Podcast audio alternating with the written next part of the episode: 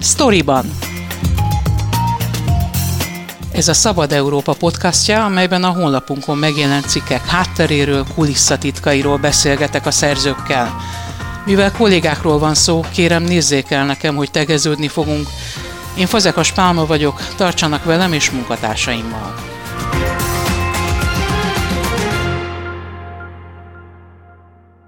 Amikor ez a felvétel készül, a legolvasottabb cikk a Szabad Európa oldalán Kerényi György interjúja a Bicskei Gyermekotthon volt nevelőjével. Bárnai Árpád és egy kollégája lépett fel először az állami gondoskodásban élő gyermekeket szexuálisan bántalmazó intézményigazgatóval, és az ügy eltusolásában segítkező tavaly Novák Katalintól elnöki kegyelmet kapó helyettesével szemben.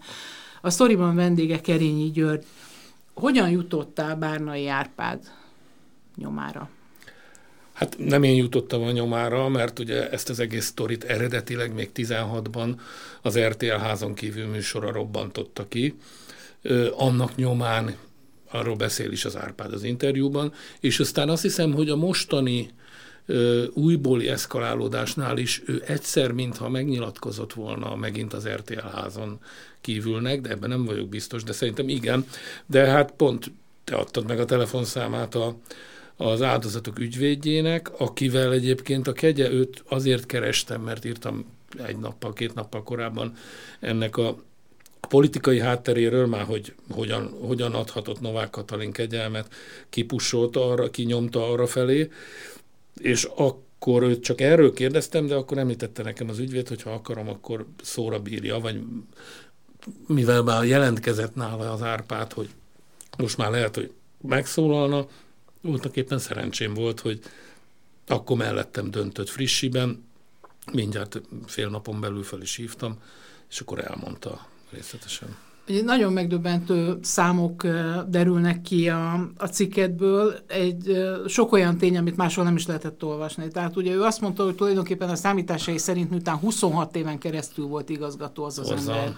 Sejtette, de biztosan nem tudta így, ezért mi is csak vélelmezhetjük, hogy volt hasonló ugye másutt is, ahol nem nevelő otthoni vezetőként működött, hogy hány áldozata lehet az ő tevékenységének. Rengeteg. Azért ne felejtsük el, hogy ennek nagyon sok aspektus, hogy nem vagyok régebben, jobban értettem hozzá, most, most már nem követem annyira a gyermekvédelemnek a szabályozását, de itt van mindjárt ez az úgynevezett kiszervezés, vagy kitagolás. Tehát, hogyha ezek a nagy intézmények már nem léteznének, ha sikerült volna mindenkit max. 10 fős családotthonokba elhelyezni, az biztos nagyobb védelmet jelentett volna. De ezek szerint a Bicskei gyerekotthont még nem sikerült így széttagolni. És a gyerekvédelemnek azért ez nemzetközi kötelezettségünk már a 2000-es évek eleje óta, hogy ezeket a monstre gyerekotthonokat felszámolni, és részben nevelőszülők közül, részben családotthonokhoz helyezni el őket. Sajnos a bicskei gyerekek, bicskei gyerekek még nem jutottak el idáig. Itt tegyünk egy kitérőt, ugye amiről beszélsz, az egy uniós normatíva, ami általában tömegintézményekre vonatkozik, tehát a fogyatékkal élőkre, az idős otthonokra is ugyanúgy érvényes lenne, hogy nem jók ezek az intézmények, családi közeget kellene biztosítani a számukra. Amikor arról beszélsz, hogy átláthatóbb lenne, ugye a Gödi otthon volt egy olyan példa, ahova nem, nem engedték be azokat a a monitorokat, akik fel tudták volna mérni, hogy mi folyik ezekben az intézetekben. Szerinted, hogyha kisebb létszám mellett, nevelőszülők mellett, vagy ilyen kisebb csoportokban vannak ezek a gyerekek, előbb kipattanhat egy ilyen botrány? Hát ezt nem merném megjósolni. Az biztos, hogy az, hogy ahogy ezt a botrányt kezelték, ami lehetővé tett még legalább 5-6 év ö, folyamatos bűnelkövetést, az viszont szerintem már a NER-nek a jellemzője.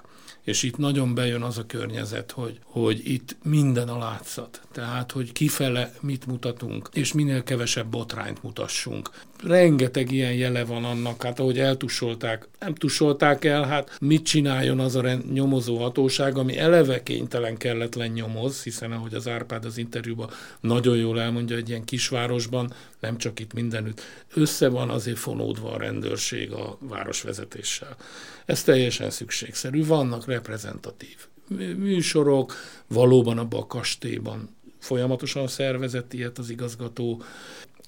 De végül mit csináljon az a rendőrség, hogyha minden gyerek visszavonja? Tehát a vallomását, ami végül megtörtént. Ebbe viszont az akkori fenntartónak, mert most már nem ő az, hanem az állam, a fővárosnak is, is biztos, hogy nagy szerepe volt.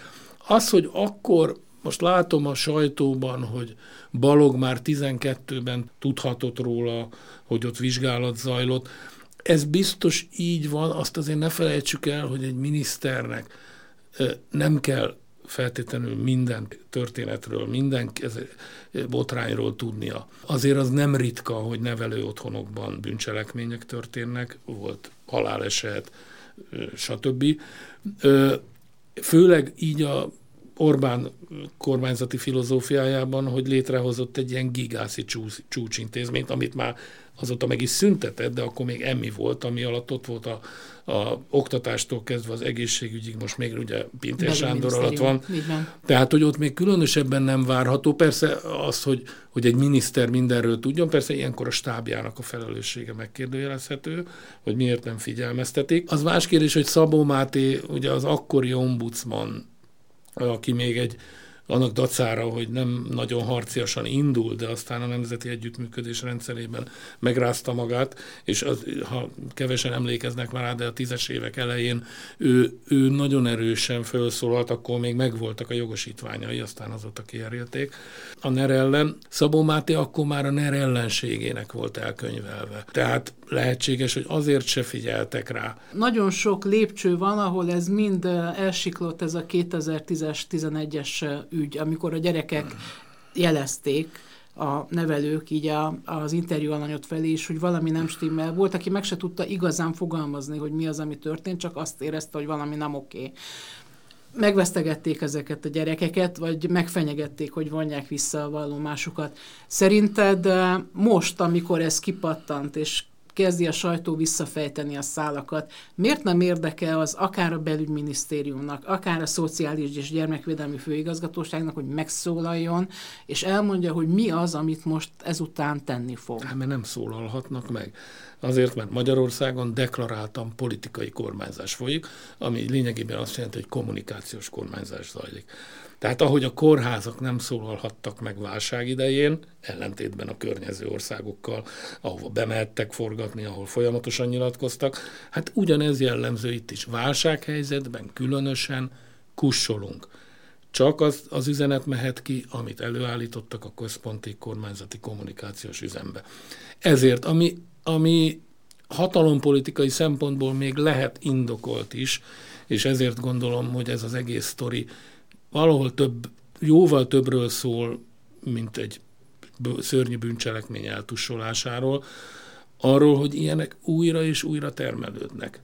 Mindig újra fognak termelődni, mert egyszerűen ez a típusú rezsim nem tűri a visszacsatolást. Semmifajta visszacsatolást. Az egy gyanús szakmai ártalom. Az abból csak kommunikációs problémák adódnak, akkor a magyar társadalom, vagy legalábbis a kemény magja, ami szavazóinknak azt fogja hinni, hogy ez mégsem ez minden világok legjobbika, amit mi elhitetünk velük folyamatosan, pedig hát a, a, a, a legjobban működő rendszerek is folyamatosan problémákkal találkoznak, új és lásd ilyen mondjuk a menekült helyzet.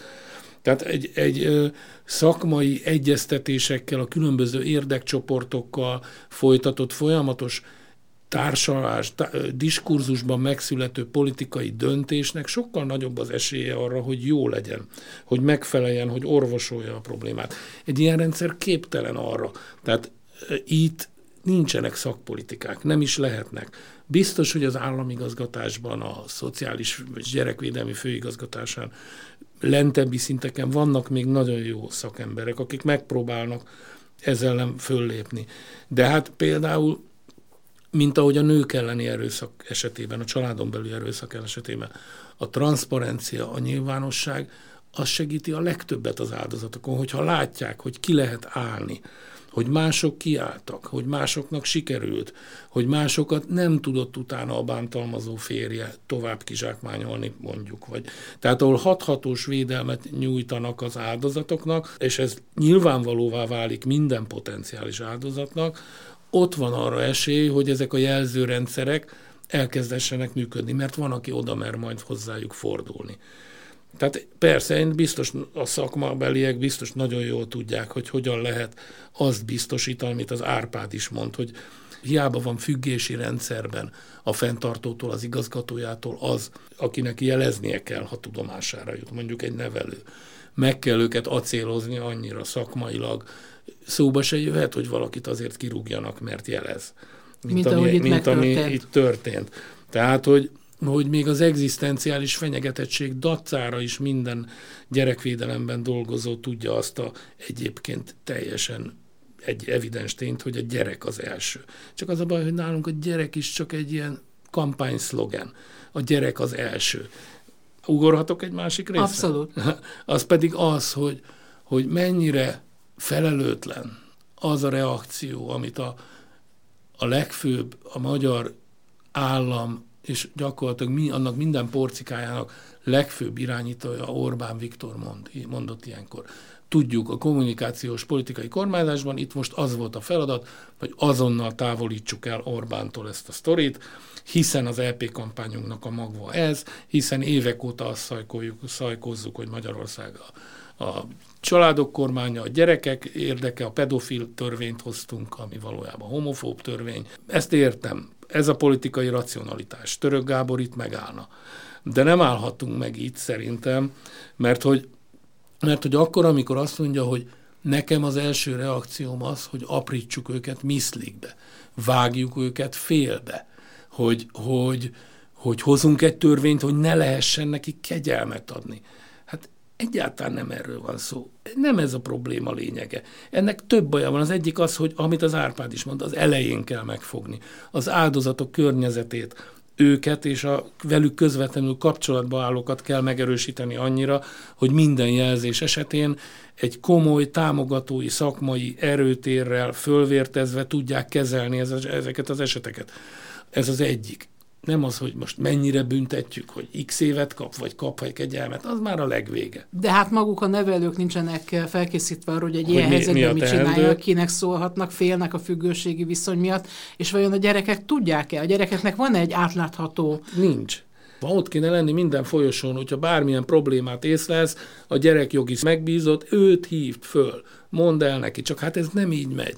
Azért ez egy annyira intim dolog, hogyha engem ott érintenek meg, ahol, ahol érzem, hogy nem lenne szabad, hogy megérintsen bárki is, akkor én nem fogok oda fölhívni egy vadidegen embert, akinek oda van írva, hogy doktor XY, és elpanaszolni neki, hogy engem itt molesztálnak.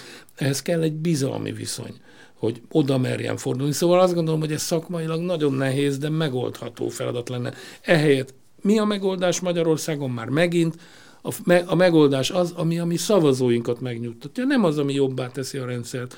És a másik része pedig az, hogy megint ezt a primér fizikai ingert hozza elő az emberekből, hiszen mindenki utálja, vagy az emberek nagy része utálja, és egy elementáris bűnnek tartja a, a magatehetetlen gyerekek kárára elkövetett, akár fizikai, akár szexuális abúzusokat. De az, hogy akkor erre bemondjuk, hogy szétvágjuk, Ebből mi lesz? Az lesz majd, hogy ha valaki legközelebb Kőszeg Ferencet majd meglincselik, mert mondott valami félreérthető mondatot a partizánban. Legközelebb majd valakit, aki, akinek, aki pedofil gyanúba keveredett, azért nem kevés ilyen sztori van, családokban is. Van olyan is, amikor valós, és van olyan is, amikor nem valós, rossz elmérgesedett vállások esetén. Akkor azokat meglincseljük? Hát azért hoztuk létre 2000 éve a társadalom primér és primitív szemet, szemért, fogad, fogért indulatától elkülönült igazságszolgáltató gépezetet, ami egyszerűbb szervezettségű társadalmakban a vének tanácsa volt, akik nem érintettek az adott konfliktusban, viszont nagy tekintélyűek. Aztán ebből kifejlesztettünk a római jogtól kezdve egy fantasztikus jogrendszer. Tehát, hogy ezeket nem nekünk kell, egy miniszterelnöknek nem azt kell mondani, hogy a pedofilokat vágjuk szét. Nem, azt kellett volna mondania, hogy megerősítjük a gyerekvédelmi rendszert, mert úgy tűnik, hogy vannak benne hibák gyökerénél kéne kezelni, tehát a családokat kellene megerősíteni a, a, a, annyiban, hogy képesek legyenek a gyerekeiket nevelni. Mind anyagilag, mind kompetenciák, skillek esetében, de még így is mindig lesznek, ahonnan ki kell emelni egy gyereket. Ezért, meg azért, mert bántalmazó, mert alkoholista, mert nem tudom micsoda szülő.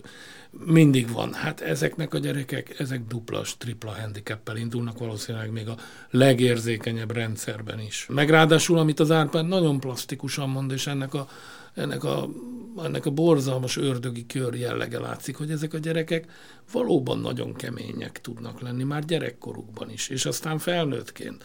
Tehát, hogy azt a, azt a védő, a igazgató helyettest, vagy akár az igazgatót mentegető mikrotársadalmi közeget sem lehet olyan könnyen elítélni. Hiszen, hiszen ott élnek, van egy ilyen szigorúan, szigorúbban szabályozott társadalmi rend, amiben ezek a gyerekek tudjuk, hát egy csomóan drogoznak, csomóan hajléktalanná válnak. Ezek olyan normaszegések, amik nem a szimpátiát váltják ki. Az Árpád a mélyére tud ennek látni. És tudja, hogy ezek a gyerekek árva, szeretetér kuncsorgó gyerekek voltak életükben, és lett belőlük egy megkeseredett, sokszor magát szerekkel medikalizáló felnőtt.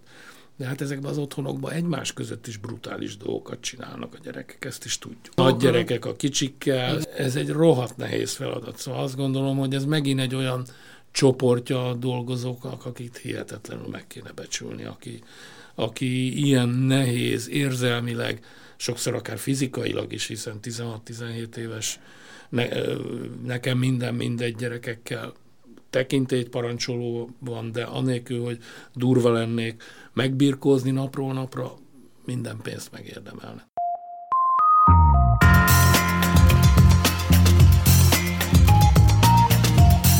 Ez volt a Storyban, a Szabad Európa podcastja, a honlapunkon megjelent cikkek hátteréről, kulisszatitkairól. Én Fazekas Pálma vagyok, köszönöm figyelmüket munkatársaim nevében is.